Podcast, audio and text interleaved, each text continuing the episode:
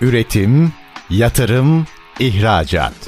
Üreten Türkiye'nin radyosu Endüstri Radyo sizin bulunduğunuz her yerde. Endüstri Radyo'yu arabada, bilgisayarda ve cep telefonunuzdan her yerde dinleyebilirsiniz. Endüstri Radyo.com Tuğba Demir'in hazırlayıp sunduğu Lider Kadınlar programı başlıyor.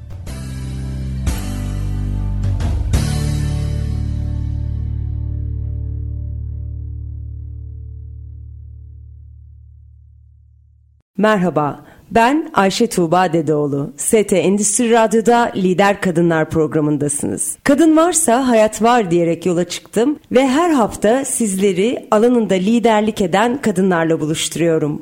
Bu haftada konuğum GTEK kurucu ortağı ve CEO'su sevgili Mine Taşkaya.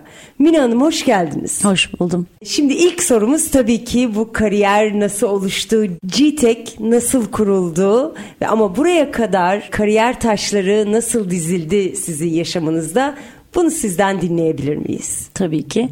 Antalyalıyım. Lise yıllarına kadar aslında doktor olmak istiyordum. Lisede bilgisayar oyunlarıyla tanıştım ve hani yeni bir dünya, yeni keşfedeceğiniz bir yer ve hayalim bilgisayar mühendisliği olmak üzere o yıllarda karar verdim. Gerçekten de hayalim olan ODTÜ bilgisayar mühendisliğini kazandım ve bitirdikten sonra da çok idealist bir mühendistim. O dönemde kurumsal bir şirkette çalışmak veyahut da bir startupta çalışma seçeneği vardı. Herhalde benim ruhuma çok uygundu. Hiç bugünler gibi popüler olmamasına rağmen çok deneyimli bir ekibin kurmuş olduğu yeni bir küçük bir şirkette çalışmayı tercih ettim. Çok şey öğrendim. Sonrası Türkiye'nin en büyük sistem entegratörlerinden birisine yine yazılım mühendisi olarak çalışmalarıma devam ettim. Daha sonra uluslararası bir teknoloji şirketinde satışa geçtim ve iş zekası analitik çözümleriyle tanıştım. O zamanlar gerçekten hani yaptığınız işe inanmak, onun geleceğine inanmak galiba o. Serde gençlik var 27 yaşındayım. Dedim ki ya ben bunu Türkiye'de gerçekten ilk yapanlardan birisi olmam lazım. Sadece burada satmak değil.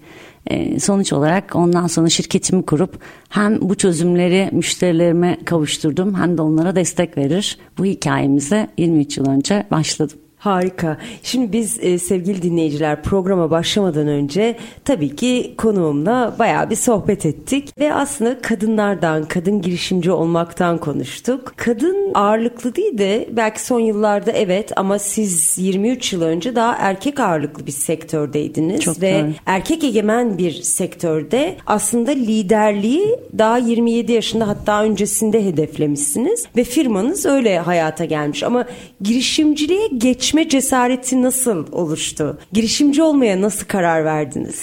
Belki ailemden de hep çocukluğumdan beri bu konuda hep içinde olmamdan kaynaklanıyor. Çünkü babamlar hep ticaretle uğraşırlardı. Dolayısıyla ticaret hayatının içerisindeki her türlü etkiyi, dalgalanmayı yaşamış ve burada da boğulmayacağımızı hani görmüş bir çocukluk vardı. Mezun olduktan sonra ve o kısacık bahsettiğim iş hayatımda aslında hayal ediyorum ve teknolojinin değiştiği yeni şeyleri öğrenmek de o kadar iyi geliyordu ki aslında bir bilgisayar mühendisi olarak mezun olduğunuzda nerede çalışmak istiyorum deseniz uluslararası bir teknoloji şirketinde çalışmak herhalde en çok isteyeceğim şeylerden birisiydi. Oradan vazgeçip kendim bu işi yapayım konusu gerçekten bence büyük bir cesaretti. Çünkü o dönemde etrafımda kimse bunu yapmamıştı. Ama ben hayat boyu hayallerin peşinde giden bir insanım. Bir şey tutkuyla istiyorsam bunda gerçekten başarı da elde edildiğini gördüm. Bu hayat mottom herkes için. O zaman da bunu gerçekten çok istemiştim. Birçok önünde problemler, bilinmezler, engeller veya riskler olabilirdi. Ama bir şekilde o yani e, hepsinin altından kalkabileceğim inancı istek galiba yani o tutku bu karar vermeme çok e, yardımcı oldu. Şeyden de çok endişe etmedim o aileden gelen konuyla ilgili. Evet bir takım aksilikler, zorluklar olabilir ama bunların hepsi aşılır ve sonra hani kesinlikle hayal ettiğini ya da yolda giderken başka güzel bir şeye gidilebileceği inancıyla o cesareti elde ettim sanırım. Harika. Gerçekten yani girişimci olmak bir tutku gerektiriyor zaten. Evet. Yani genelde gençlerle konuştuğumuzda böyle bir girişimcilik pompalanan bir şey aslında hani son dönemde. Çünkü çok fazla üniversite var, çok fazla mezun veriyoruz ve bu mezunların çoğu aslında mezun olduklarında bir işe girmeyeceğini bile bile mezun oluyorlar Tabii. ve ne yazık ki bunun alternatifi olarak da girişimcilik gösteriyor. Ama sizin de bildiğiniz gibi ve deneyimlediğiniz gibi girişimcilik neredeyse 24 saat çalışmak demek. Çok doğru. Her departmanı bilmek demek. O yüzden aslında bu bir cesaret işi.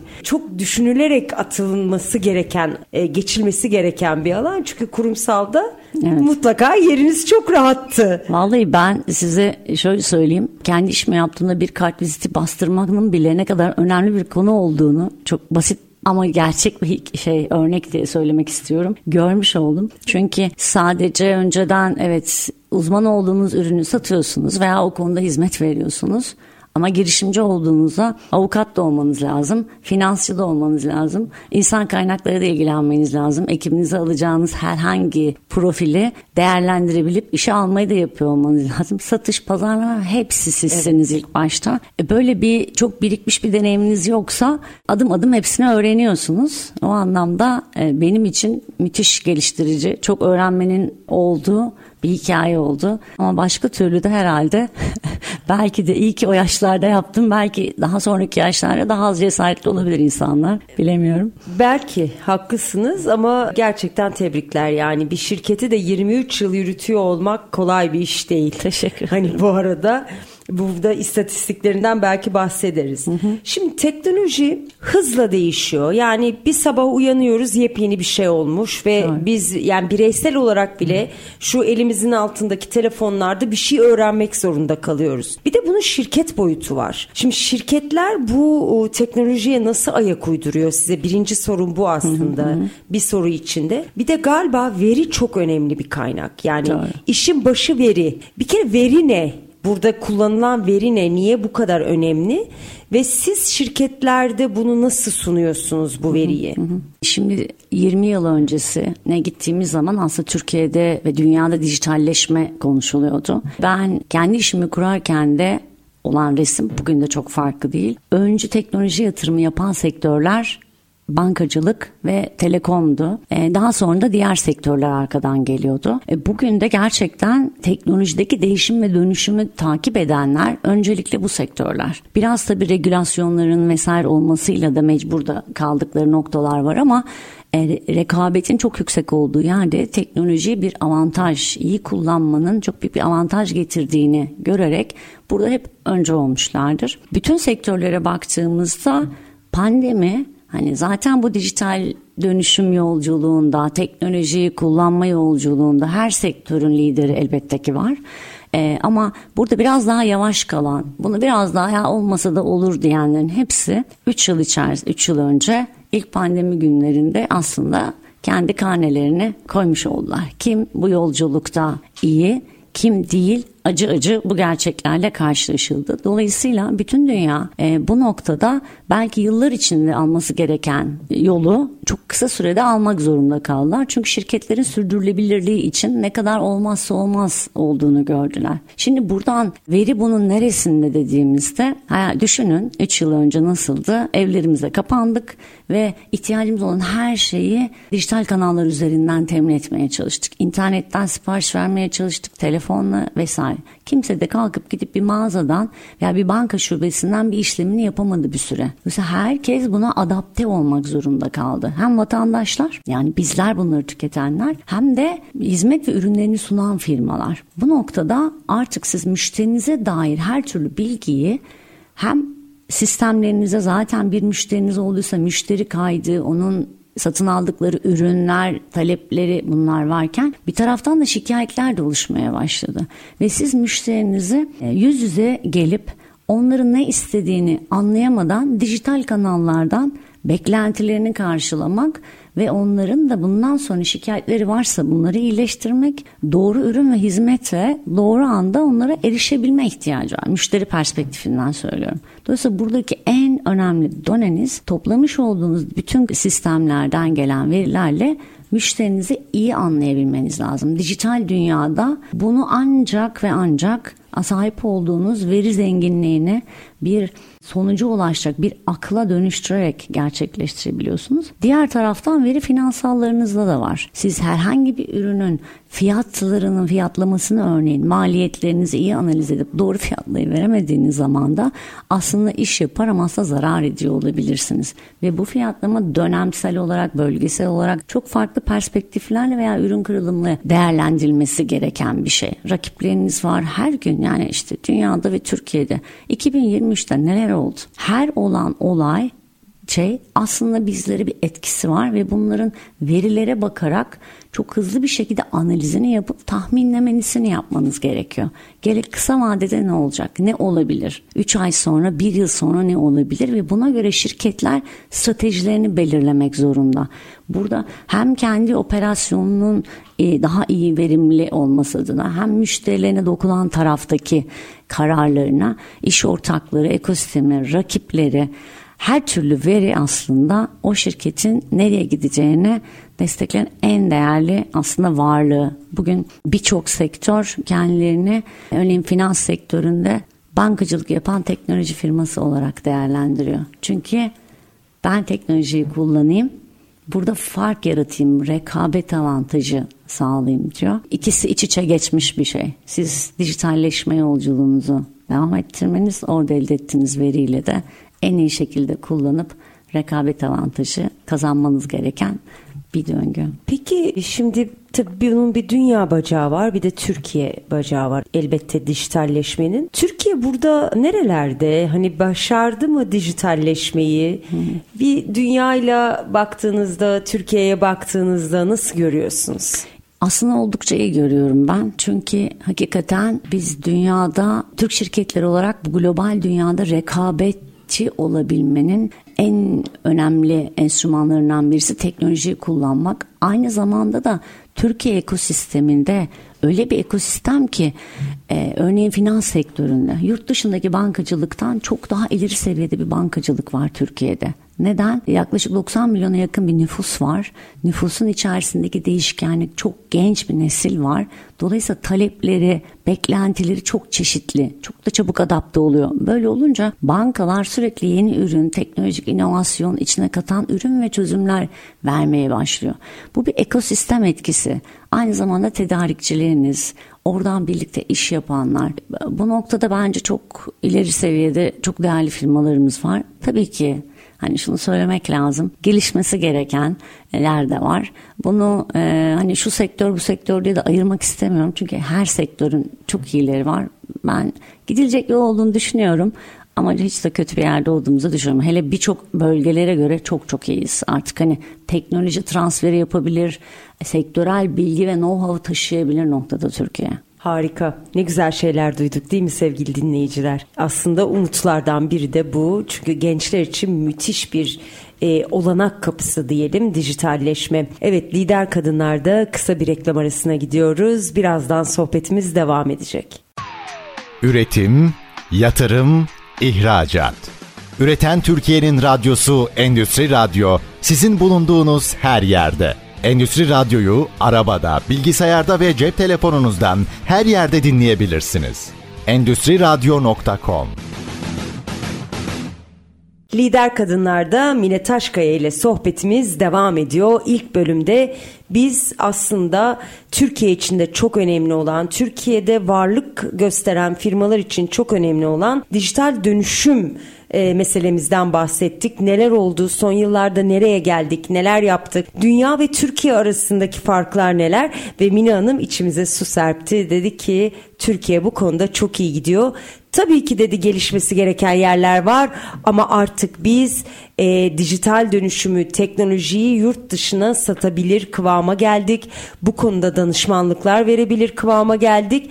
Bu da çok umut verici. Mine Hanım peki o zaman şöyle devam edelim mi? Bir firmanın dijital yani daha doğrusu bilişim teknolojileri sektörü içerisinde var olabilmesi için temel yapı taşları neler olmalı? Ne yapmalı? Öne çıkan unsurlar neler olmalı ki oradaki yaşamı devam etsin? Çok güzel bir soru. Öncelikle e, bütün sektörler için olandan, herkes için ortak olandan başlayayım. Tabii ki bu kadar değişken koşullarda, e, akşamdan sabaha gündemlerimizin değiştiği ki Türkiye'yi düşündüğümüzde sürdürülebilir bir iş e, sağlamak en önemlisi. Burada da mevcut koşullara çok hızlı adaptasyon birinci konu. Hızlı olabilmek ve mevcut koşullara göre durumu iyi okuyabilmek ve buna göre de pozisyon almak. Bütün dünyada teknoloji 20 yılda bir yenileniyor. Dolayısıyla sizler de her gün bu değişimi yakalamalı ve kendinizi geliştirmeniz gerekir. Dolayısıyla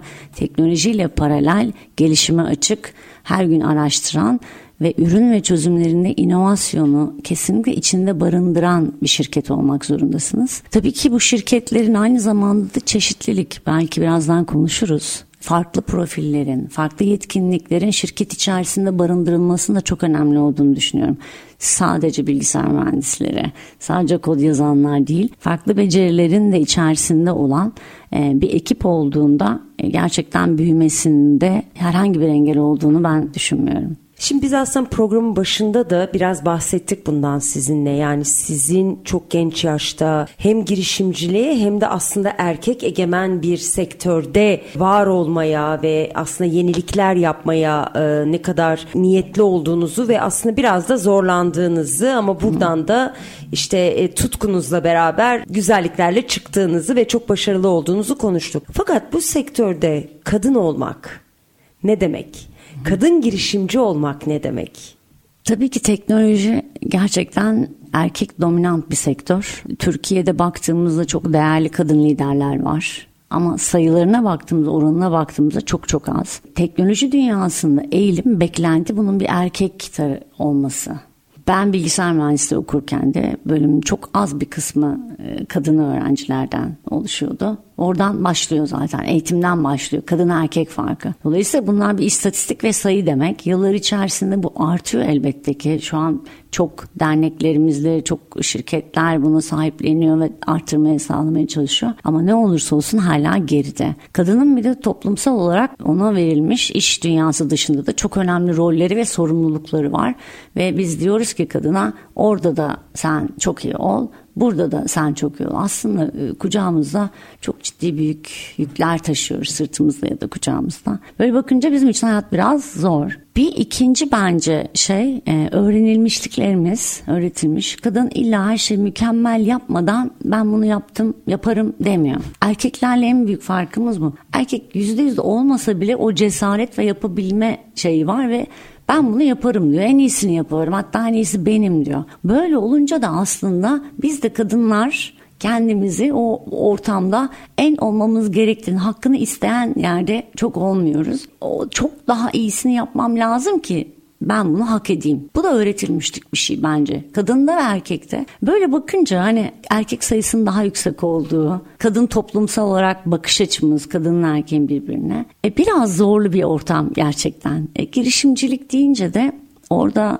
az önce konuştuk e, bilgi ve deneyimimize bağlı olarak tabii ki orada yaşayacağınız öğrenilmişlikler veya karşılaşabileceğiniz zorluklar farklı olabilir. Ama biraz bence bu noktada gidilmesi gereken yer gerçekten var. Ama sevindirici olan şey şu ki özellikle pandemiyle birlikte kadınların şirketlere katmış olduğu değer, onların kapsayıcılığı, daha çok empati yapabilmesi şirket içerisindeki veya ekosistemindeki nasıl bir fark yarattığını, bu farkın da şirketlerin finansallarına bile yansıdığını gördüğümüz için birazcık daha sanki kadınlara artık daha pozitif bakılır hale geldi diye düşünüyorum. Yaklaşımınız çok güzel gerçekten. Siz de pek çok aslında dernekte yöneticilikler yapmışsınız, yapmaya devam ediyorsunuz, işlerinde var oluyorsunuz ve kolay bir sektörde değilsiniz. Ee, erkek egemen bir sektördesiniz. Kadın girişimciyi desteklediğinize ya da kadın çalışanı desteklediğinize de zaten hani konuşuyoruz. E, ben de eminim. Aslında her sektörde ki benim mesela olduğum sektör biraz daha e, eşit bir sektördür. Çünkü bizim editörlerimizin yüzde yetmişi kadınlardan oluşur. Yayın evi yöneticilerinin pek çoğu kadındır. Yazar çoğunluğumuz kadındır vesaire ama gene de herhalde toplumsal yapıdan dolayı bizde bile erkekler daha söz sahibi gibi. Şimdi bununla beraber siz e, yaklaşık 23 yıldır çok başarılı bir iş yönetiyorsunuz. Ve bu bir teknoloji firması ve lidersiniz aslında kendi alanınızda. Ve aslında sizin firmanızın adıyla anılan pek çok da galiba oluşturduğunuz e, içerik mi diyeyim, yazılım diyeyim e, var. Ürünlerimiz var. Evet, evet, ürünleriniz var. Şimdi buradaki motivasyonunuzu soracağım. Birinci sorum bu. Sonra söz size bırakacağım uzun uzun. İkincisi de bir kadın olarak aslında biraz da bizi dinleyen sevgili kadın girişimcilerimize iş yaşam dengesini nasıl kuruyorsunuz? Tüm bu koşuşturmanın içinde ve böyle bir sektörün içindeyken nasıl oluyor da bu dengeleri oturtabiliyorsunuz? Biraz böyle bir tiyo versek e, evet. sevgili girişimcilerimize. Keyifle. En başta söyledim hani nasıl bir cesaretle bu işe kalkıştım. Aslında bir şey hayal ettim. O yani hayal etmekten ziyade içinde olduğum öğrendiklerimle hayal kurdum neler olabileceğine dair çünkü çok yeniydi ve o benim için onu başarmak, e, onu gerçekleştirmek bir, bir tutku haline geldi ve hani o olabilecek hiçbir şeyi zorlukları düşünmeden yola çıkmıştım. Gerçekten de bu yolculuk içerisinde hayal kuruyorsunuz ama bazen o hayal için koşarken başka şeylerle karşılaşıyorsunuz ve o karşılaştıklarınız belki sizi hayalinize götürmek değil de başka yere gitmenize karar veriyorsunuz yolda giderken ve bu daha iyisi oluyor aslında. Çünkü yolları adım adım belirlediğiniz bir şey olmuyor hayal yani. Biraz daha uzaktaki bir yer oluyor. Ve benim de yolculuğumda tabii ki iş zekası, analitik, veriyi işleme burada yola çıktık. Ama yıllar içerisinde karşımıza bir takım fırsatlar da çıktı ve bu fırsatları, bu değişim dönüşüm yakaladıkça siz de yolculuğunuzu biraz daha çeşitlendiriyorsunuz, değiştiriyorsunuz, olgunlaştırıyorsunuz aslında. Bugün geldiğimiz yerde Evet biz bir teknoloji şirketi olarak çok farklı sektörlerde ürün ve çözümler geliştiriyoruz.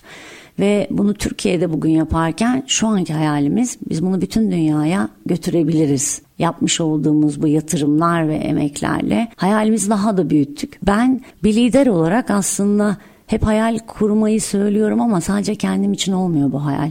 Ekibimle birlikte ne kadar iyi yaptık. Hani onlar için de hayal kuruyorum. E, biraz yurt dışına gidiyorum deyince aslında bunu Türkiye'nin hayali haline getiriyorum. Bir Türk yazılım şirketi uluslararası arenada başarılı olabilecek duygusu bana e, müthiş o heyecanı veren, tutkuyu veren e, tarafta. Genç girişimci arkadaşlarıma da evet hep hayal hayal dedim, hayal kursunlar ama sadece hayal kurmak yetmiyor. Bunun için de bolca emek vermek ve çalışmak gerekiyor. Bunu çok tavsiye ediyorum. Ama özellikle genç kadınlarımıza kendilerine çok güvenmelerini istiyorum. Güvendikten sonra sonrası gelir. Çünkü bunu gerçekleştiren de bir başka insan. Yani onlar yapmışsa biz niye yapamayalım? Bunun için çalışmamız, bunun için öğrenmemiz, bunun için destek istememiz gerekiyor olabilir. Ne gerekiyorsa yapıp o hayale gitmek için aslında uğraşmak lazım. Ve bu yolculukta da en çok en başından beri hayat felsefem ya bir takım olduğunuzda, iyi bir ekip olduğunuzda yapamayacağınız şey yok. Ve bu yolculukta girişimcilikte en çok duyduğunuz şey neden yapamayacağınız oluyor. Bunları neden yapılamayacaklarını dinleyelim. Kulağımızı tıkamayalım. Çünkü orada belki duymamız gereken bir şey vardır. Ama onun içinde kaybolup gitmeyelim. Sadece onların söyledikleri o engeller varsa onları nasıl aşacağımıza ona odaklanalım. Çözüme odaklanalım. Tavsiyem bu olur. Neden yapılmayacaklar da değil. Nasıl yapabileceklerine odaklanmaları. Şimdi ben siz dinleyince zaten bir lider dinliyorum aslında. Bunun cinsiyeti de yok liderliğin. Peki liderlik sizin için de önce onu bir sorayım. İş yaşam dengesi dediğinizde aslında ben şöyle bakıyorum. Hayata çalışmak için gelmiyoruz. Çalıştığımız zaman orada birçok kazanımlarımız var. Bir şeyi başarıyorsunuz maddi manevi. Bir şeyleri öğreniyorsunuz ve öğretiyorsunuz. Buradan hani kazanımınız çok farklı boyutlarda oluyor ve bu insanı çok besleyen bir şey. Fakat tabii ki hayatınızda sevdikleriniz var. Her şeyden önce kendiniz var. Ve şuna çok inanıyorum. En çok kendinize baktığınız zaman ona emek verdiğiniz zaman aslında etrafınızdaki her şey de değişiyor ve dönüşüyor. Bu noktada gerçekten yıllardır çok yoğun çalıştığımı söyleyebilirim ama bu kadar yoğun çalışmanın içerisinde de olabildiğince kendime de fırsatlar, alanlar yaratmaya hep çalıştım. Burada hobilerimle, sevdiklerimle vakit geçirmekle, değişik şekillerde. Bu beni besleyen en önemli unsur ve gerçekten bunu aslında insanlar işte spor yapıyor musun dediğinde vaktim yok. Ne yapıyorsun bir hobin var vaktim yok. Aslında herkesin vakti var. Sadece karar vermekle ilgili. O haftada bir saati ayıramamak diye bir şey çok söz konusu değil. Ayıramadığınız zamanlar olabilir ama istediğiniz zaman çok daha fazlasını da ayırabildiğinizi gördüm, görüyorum. Kendim de olabildiğince bunu yapmaya çalışıyorum. Bilimsel yine şeyle bağlamak istiyorum. Bu o kadar değerli bir şey ki aslında hormonlar diye bir şey var. Aslında siz spor yaptığınızda, e, bir egzersiz yaptığınızda, yürüyüş yaptığınızda bile salgılamış olduğunuz serotonin, endorfin size mutluluk hormonu veriyor ve siz ne kadar mutlusunuz ve enerjiniz yüksek daha iyi öğreniyorsunuz, daha iyi liderlik ediyorsunuz, işinize daha verimli oluyorsunuz. O noktada çok kritik olduğunu düşünüyorum. Evet, lider kadınlarda kısa bir reklam arası daha veriyoruz. Birazdan Mine Taşkaya ile sohbetimiz devam edecek. Üretim, yatırım, ihracat. Üreten Türkiye'nin radyosu Endüstri Radyo sizin bulunduğunuz her yerde. Endüstri Radyo'yu arabada, bilgisayarda ve cep telefonunuzdan her yerde dinleyebilirsiniz.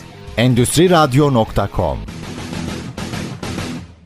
Lider Kadınlar'da Mine Taşkaya ile sohbetimiz devam ediyor. İlk iki bölümü kaçırdıysanız bildiğiniz gibi stendüstriradyo.com adresinden podcast olarak programımızı dinleyebilirsiniz. Mine Hanım şimdi biraz kadından bahsettik, liderlikten bahsettik, lider kadın olmaktan bahsettik. Programa çok yakışan başlıklardan konuşuyoruz. Peki şunu sorsam iş dünyasında liderlik pozisyonunda olmak ve özellikle kadın olarak bir lider olmanın e, sizce zorlukları neler? Bu zorlukları aşmak için e, siz neler yaptınız aslında örnek olarak ve başarılı bir lider, bir başarılı bir genç kadın lider iş dünyasında yükselmesi için siz neler tavsiye edersiniz başarılı bir kadın lidere? Evet. Az önce söylediğim gibi iş dünyasında baktığımızda ağırlıklı olarak aslında erkeklerin olduğunu görüyoruz ve özellikle teknolojiye de baktığımızda söylediğim gibi liderlerin bir erkek olması öncelikli beklenen. Dolayısıyla siz kendinizi sürekli daha iyi bunu aynı seviyede yaparım değil daha iyi yaparım diye ispat ede ede gitmek zorunda kalıyorsunuz ki aslında oradaki yerinizi elde edin veya sağlamlaştırın. Bu noktada kadınların o beklenti ve algı e, sebebiyle oldukça e, zorlu bir yolculuğu olduğunu söyleyebilirim. Tabii ki özel hayatındaki sorumlulukların da ekstra getirdiği yükle birazcık daha zorlayıcı oluyor. Bu noktada hani kadın liderlerin kendilerine güvenmeleri ve kendi işi neyse sadece onda gereğini en iyi şekilde yapmasına odaklanması gerektiğini ve hakkını istemekten, aramaktan da çekinmemesi gerektiğini söylüyor, düşünüyorum. Diğer tarafta genç kadın liderlerimiz öncelikle kendilerine çok güvenmeleri hani tavsiye ediyorum ve her gün bu değişen dünyada kendilerini geliştirmeleri ve işleriyle ilgili olan teknolojik veyahut da farklı konulardaki bu yenilikleri takip edip bunu iş süreçlerine yansıtma konusunda da cesaretli olmaları gerektiğini düşünüyorum. Tabii ki bütün dünyadaki her gün değişen koşullarda yılmazlık çok önemli bir şey. Adaptasyon çok önemli bir özellik. Bu özellikleri de her daim hem kendilerinde hem de ekiplerinde sahip olmalılar ve geliştirmeliler ki şirketlerin sürdürülebilirliğinde çok önemli bir noktada olup bu konularda da liderlik edebilsinler. Bu noktada kişiler yaptıkları işe tutkuyla bağlandıklarında aslında orada çok daha fazla yaratıcı ve bu noktada çok daha fazla değer yaratabileceklerini düşünüyorum. O yüzden herkesin mümkünse çok sevdiği ve tutkuyla bağlanabileceği bir işi yapmalarını e, en çok tavsiye ettiğim şey. Mine Hanım daha önceki sorularımdan birinin içinde aslında şirketi büyütürken takım olmanın ne kadar kıymetli olduğundan ve aslında e, bir şey üretirken tek başınıza değil beraber ürettiğinizden ve onların motivasyonunun da çok önemli olduğundan ve aslında bu takımın e, başarısını belirleyen şeyin de o e, onu yöneten ya da motive eden lider olduğundan biraz kısacık bahsetmiştik ama biraz daha o konuya girmek istiyorum aslında. E, şirketinizdeki takımınızın çeşitliliği bir kere nasıl? Hı. Kimler e, hangi birimlerde kimler çalışıyor, nasıl karakterler çalışıyor? Eminim hepsi de farklı farklı yapılarda insanlar. Dahil edici bir çalışma kültürü oluşturma konusunda sizin yaklaşımınız nasıl? Hayatta aslında farklılıkları katan en önemli şey bence çeşitlilik.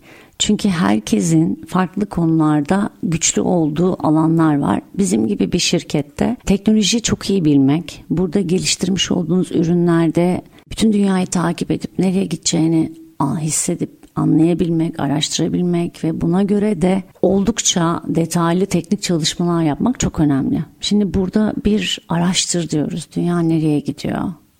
Daha sonra bunun için bir ürün geliştir diyoruz ve bu ürünler de aslında müşterilerimizin ihtiyaçlarını karşılayacak, onların kolaylıkla kullanabilecekleri, hayatlarını adapte edebilecekleri ürünler olsun diyoruz. E bunu satalım diyoruz. Sonra destek verelim. Müşterilerimiz çok memnun olsun. E tabii bir şirketin sürdürülebilirliği için finansal sürdürülebilirliği gerekli. E sonra yaptıklarımızı çok iyi anlatalım. Türkiye'de hani herkes kulaktan kulağa duymuştu ama dünyaya açılacağım diyoruz. Orada neler yaptığımızı çok iyi anlatalım diyoruz. Farkındaysanız çok farklı prensiplerden bahsediyorum. Küçücük kısacık bir hikayenin içerisinde. Sadece ARG ürün geliştirme takımındaki arkadaşlarımızın bile farklı profilde olması gerektiğini düşünüyorum. Sadece satış, pazarlama, finansın ayrılıkları değil Aynı ekip içinde bile kadın erkek çeşitliliğinin dengeli olmasının yanında kişilerin farklı özelliklerde olması çok değerli kesinlikle organizasyonun her e, noktasında yaratıcı insanlar olması lazım. Yaratıcılık sadece inovasyonla yok.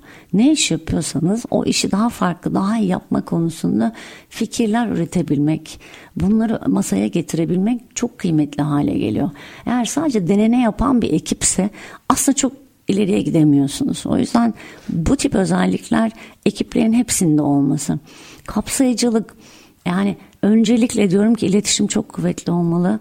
Müşterilerimiz ne istiyor? İyi duyabilmeli. Sonra kendi içimizde bunu iyi iletişimini kurabilmeli ve sonunda yapmalıyız. Bu noktada hani ekiplerin hepsine çok temel bazı özelliklerin içine dahil edilmesi, daha iş görüşmesi, ekibimize dahil edilirken sadece teknik özellikleri değil, özellikleri de bakarak içeriye almaya çalışıyoruz. Tabii ki bazı ekiple arkadaşlarımız çok teknik onlar o kadar iyi olmalı ki onlar sayesinde biz gidelim. Ama yaptığımızı anlatabilme özelliği de çok değerli. Eğer bunu koymuyorsanız çok iyi işler yapan ama çok da kendini ifade edemeyen bir şirket haline gelirsiniz. Burada farklı sesler, zıt seslerin çıkması da çok önemli oluyor aslında sizi birazcık gelişme iten. Yani siz iyi doğru bulduğunuz bir yere giderken birisi ya niye öyle yapıyoruz ki aslında başkaları da şöyle yapabilir ya da böyle yapsak daha iyi olmaz mı? Sesini çıkardığı zaman bir düşünüyorsunuz acaba o doğru mu? Ya da şirketimizde bir başka çeşitlilik ve kapsayıcılık çok genç arkadaşlarım var. Çok deneyimliler de var. Teknik olarak veya konusunda uzman. Ama çok genç arkadaşlarımız da geliyor. Onlar aslında geleceğin sesi. Onları dinliyorsunuz. Onlar ne söylüyor? Neyden mutsuzsa burada bir gitmemiz gereken bir yer var. Onu hissediyorum. Yani hem o jenerasyon farkını kapatabilmek adına hem de artık ne geliştiriyorsak ürün esas onlar için geliştiriyoruz. Onlardan bir takım insight şeyler olarak yapabilmek. Bütün bunlarda hani nasıl yapıyorsunuz dediğinizde organizasyon olarak çeşitliliği bütün ekipler içerisinde sağlamak benim kendi yönetim ekibimde de Kadın erkek dengesi şirketin %45'in üzerine çıktık kadında. Bu bir teknoloji şirketi için oldukça iyi bir rakam olduğunu düşünüyorum. Şahane bir rakam Yönetim gerçekten. seviyesinde de %40'tayız. İnşallah. Orada daha iyi gideceğiz. Bunu sayılarla hakikaten takip etmeye çalışıyoruz. Yani artık hani yurt dışından çalışan arkadaşlarım da var. Gaziantep'ten çalışan arkadaşlarım da var. Her gün ofise gelen arkadaşlarım da var.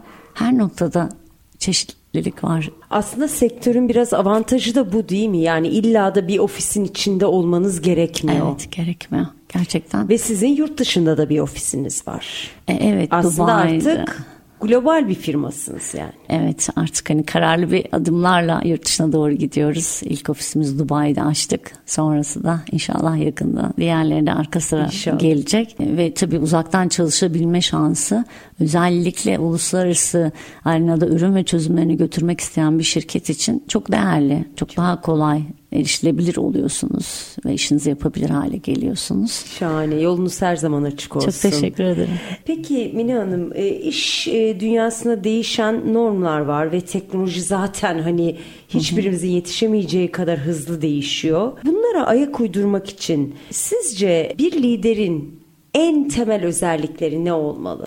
Hatta aslında lider dediği siz şimdi bu kadar çalışanla beraber farklı jenerasyonda çalışanları da dene, gözlemleyebiliyorsunuz. Aslında bir çalışan da buna nasıl ayak uydurmalı? Aslında ikisini bir anlatabilirsek harika olur. Tabii. Şimdi biz diyoruz ki lider kendini geliştirsin. Lider ileriye baksın, lider tahminlesin. Onun kendi kişisel olarak bir şey yapması yetmiyor. Yani esasen birlikte gideceğiniz ekip arkadaşlarınıza aynı ruhu verebiliyor olmanız lazım. Onların o heyecanı hissetmelerini sağlamanız gerekiyor. Zor olan bu bence. Ve aslında buradaki ekibinizin de o inançla gitmesini sağlayacağınız en önemli unsur da aslında onlar size bakıyor. Ne yapıyorsunuz? Nasıl bunu ifade ediyorsunuz? Neyde endişeleniyorsunuz? Neye çok motivesiniz? Burada onları sürükleyip onları dahil edebiliyorsanız aslında o gideceğiniz yere gidebiliyorsunuz.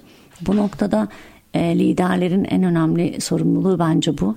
Burada da iletişim, onların dünyasını anlayabilmek, empati yapabilmek, onların endişelerini veya heyecanlarını hissedebilmek e, çok değerli ve hep birlikte olmak o zorlu şeyde yanlarında hissettirebilmek galiba benim açımdan bugüne kadar en çok hani hayatıma uygulayabildiğim ve iyi gördüğüm şeylerden birisi ve her zaman çokça ekibimden şey duyuyorum. Ya bunu yapamayız. Bu nasıl olacak ki? Her seferinde ya bunu bırak nasıl yapacağımızı tartışalım. Bak olur falan. Sonra bunu imkansız gördüğü birkaç şeyi olduğunu gördükten sonra artık herkes şey diyor. Tamam ya bunu da yaparız. Bilmiyoruz henüz nasıl yapacağımız ama yaparız. Bence buraya getirebilmek çok kıymetli. Yani o bağ ve şey kopmadan o inancı birlikte onları da hissettirebildiğim ve güveni tabii ki çok değerli olduğunu düşünüyorum. Peki şimdi firma büyüyor. Teknoloji değişiyor. Sizde hızlı bir devinim var bu evet. sektörde. E, rakip çok ve de Tabii. globale giden bir firma olarak aslında globalde de rakip çok. Hedefler neler? Neler planlıyorsunuz? Stratejiniz ne? Hı. Ve bu hedeflere ulaşmak aslında ulaşma motivasyonunu nasıl dinç tutuyorsunuz diyeyim, genç tutuyorsunuz orayı siz? Hedeflerimiz büyük. Biz küçücükken de belki bugün hayal ederken o zaman da bu hedef çok büyüktü. Şimdi de dünyada işte finansal teknolojilerde lider firmalardan birisi olmak istiyoruz. An itibariyle globalde bu konuda çok büyük şirketler var. Diyoruz ki yani onların arasında anılanlardan bir tanesi olacağız. Çok araştırıyoruz, bakıyoruz. Kendi ürünlerimize bakıyoruz. Bu rekabeti sağlayabilecek ekibime bakıyorum. Gerçekten müthiş bir ekibim var. Onlarsız hiçbir şey olmaz. Ee, daha da inşallah onlar e, ekibi daha da büyüterek e, gideceğiz ve aynı inanç, aynı heyecanı sahip olanlarla yürüyeceğiz. Bu 23 yıllık yolculukta şunu çok gördüm. Birçok teknoloji devinin dünyadaki Türkiye'deki iş ortağı olduk. Onlarla çok yakın çalıştık. Onlardan hep şunu duyduk ya müthişsiniz. Yani bütün dünyaya çalışıyoruz. Bütün dünyadaki teknoloji şirketleriyle birlikte iş ortaklığı yapıyoruz. Müthişsiniz.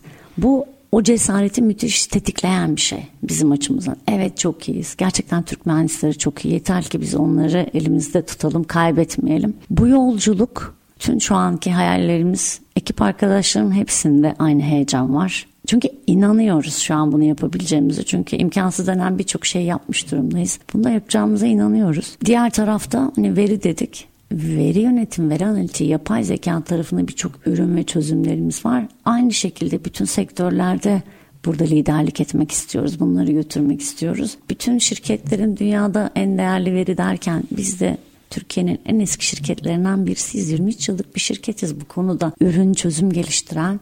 Dolayısıyla neden biz yapmayalım? Bir de bu deneyim yani, demek tabii ki, tabii tecrübe ki, demek. Tabii Aslında ki. bir parçası da galiba yanılıp yeniden yapmak.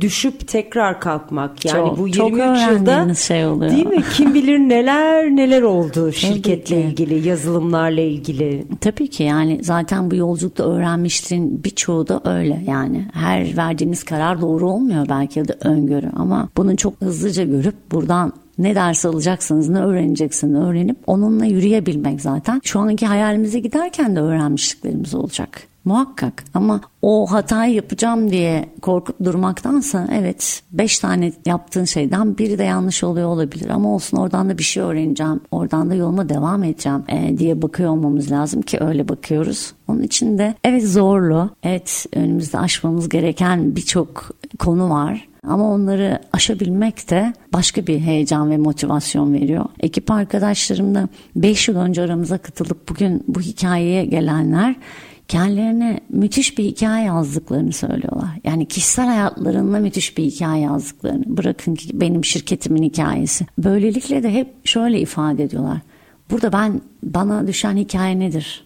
Bir bir başarı hikayesi görüyorlar ve kendi isimlerini sadece X konudaki X developer ya da analist değil, asıl bu hikayenin bir parçası olarak ifade ediyorlar. O yüzden de sanırım bizim işimiz iyi hikayeler yazabilmek, önce o hikaye inanmak, sonra içini doldurabilmek. Zaten o olmaya başlayınca devamı gerçekten çok daha kolay geliyor. Bu hayallerimizin de olacağını son derece inanıyoruz. Şöyle yani gençlerin en çok yanıldığı nokta bu aslında. Sanki bu şirket 23 yıl önce kuruldu ve her gün başarıya doğru ok yani hep yukarı gitti. Ama öyle değil değil mi hiç Mine değil, Hanım yani değil. orada inişler ve çıkışlar var. Tabii. Yani burada vazgeçmemek, kendine inanmak, şirketine inanmak, ekibine inanmak. Bütün dinlediklerimde bu var sizde aslında bir inanç var yani. Tabii. İnanç her zaman kazanıyor aslında. Yol değişebilir. Evet. Yolda düşüşler olabilir, çıkışlar olabilir, engeller olabilir. E, bazen umutsuzluk olabilir. Ama neticede inanç sizi başarıya götüren en önemli motivasyon. GTEK kurucu ortağı ve CEO'su Mine Taşkaya ile sohbetimizin sonuna geldik. Mine Hanım iyi ki geldiniz. Çok farklı bir konuda, çok güzel bir şirket dinledik. Çok güzel bir lider dinledik. Aslında söylemiştik programda liderliğin kadın erkeği yok. Liderlik gerçekten takımınızı motive edebilmek, peşinizde insanların sorgusuz sualsiz ama analiz ederek var olmasını sağlamak. İyi ki geldiniz. Çok teşekkür ediyorum katıldığınız için. Ben çok teşekkür ederim davetiniz için. Bir Lider Kadınlar programının daha sonuna geldik. Bir sonraki programda buluşmak dileğiyle. Sevgiyle kalın, hoşça kalın.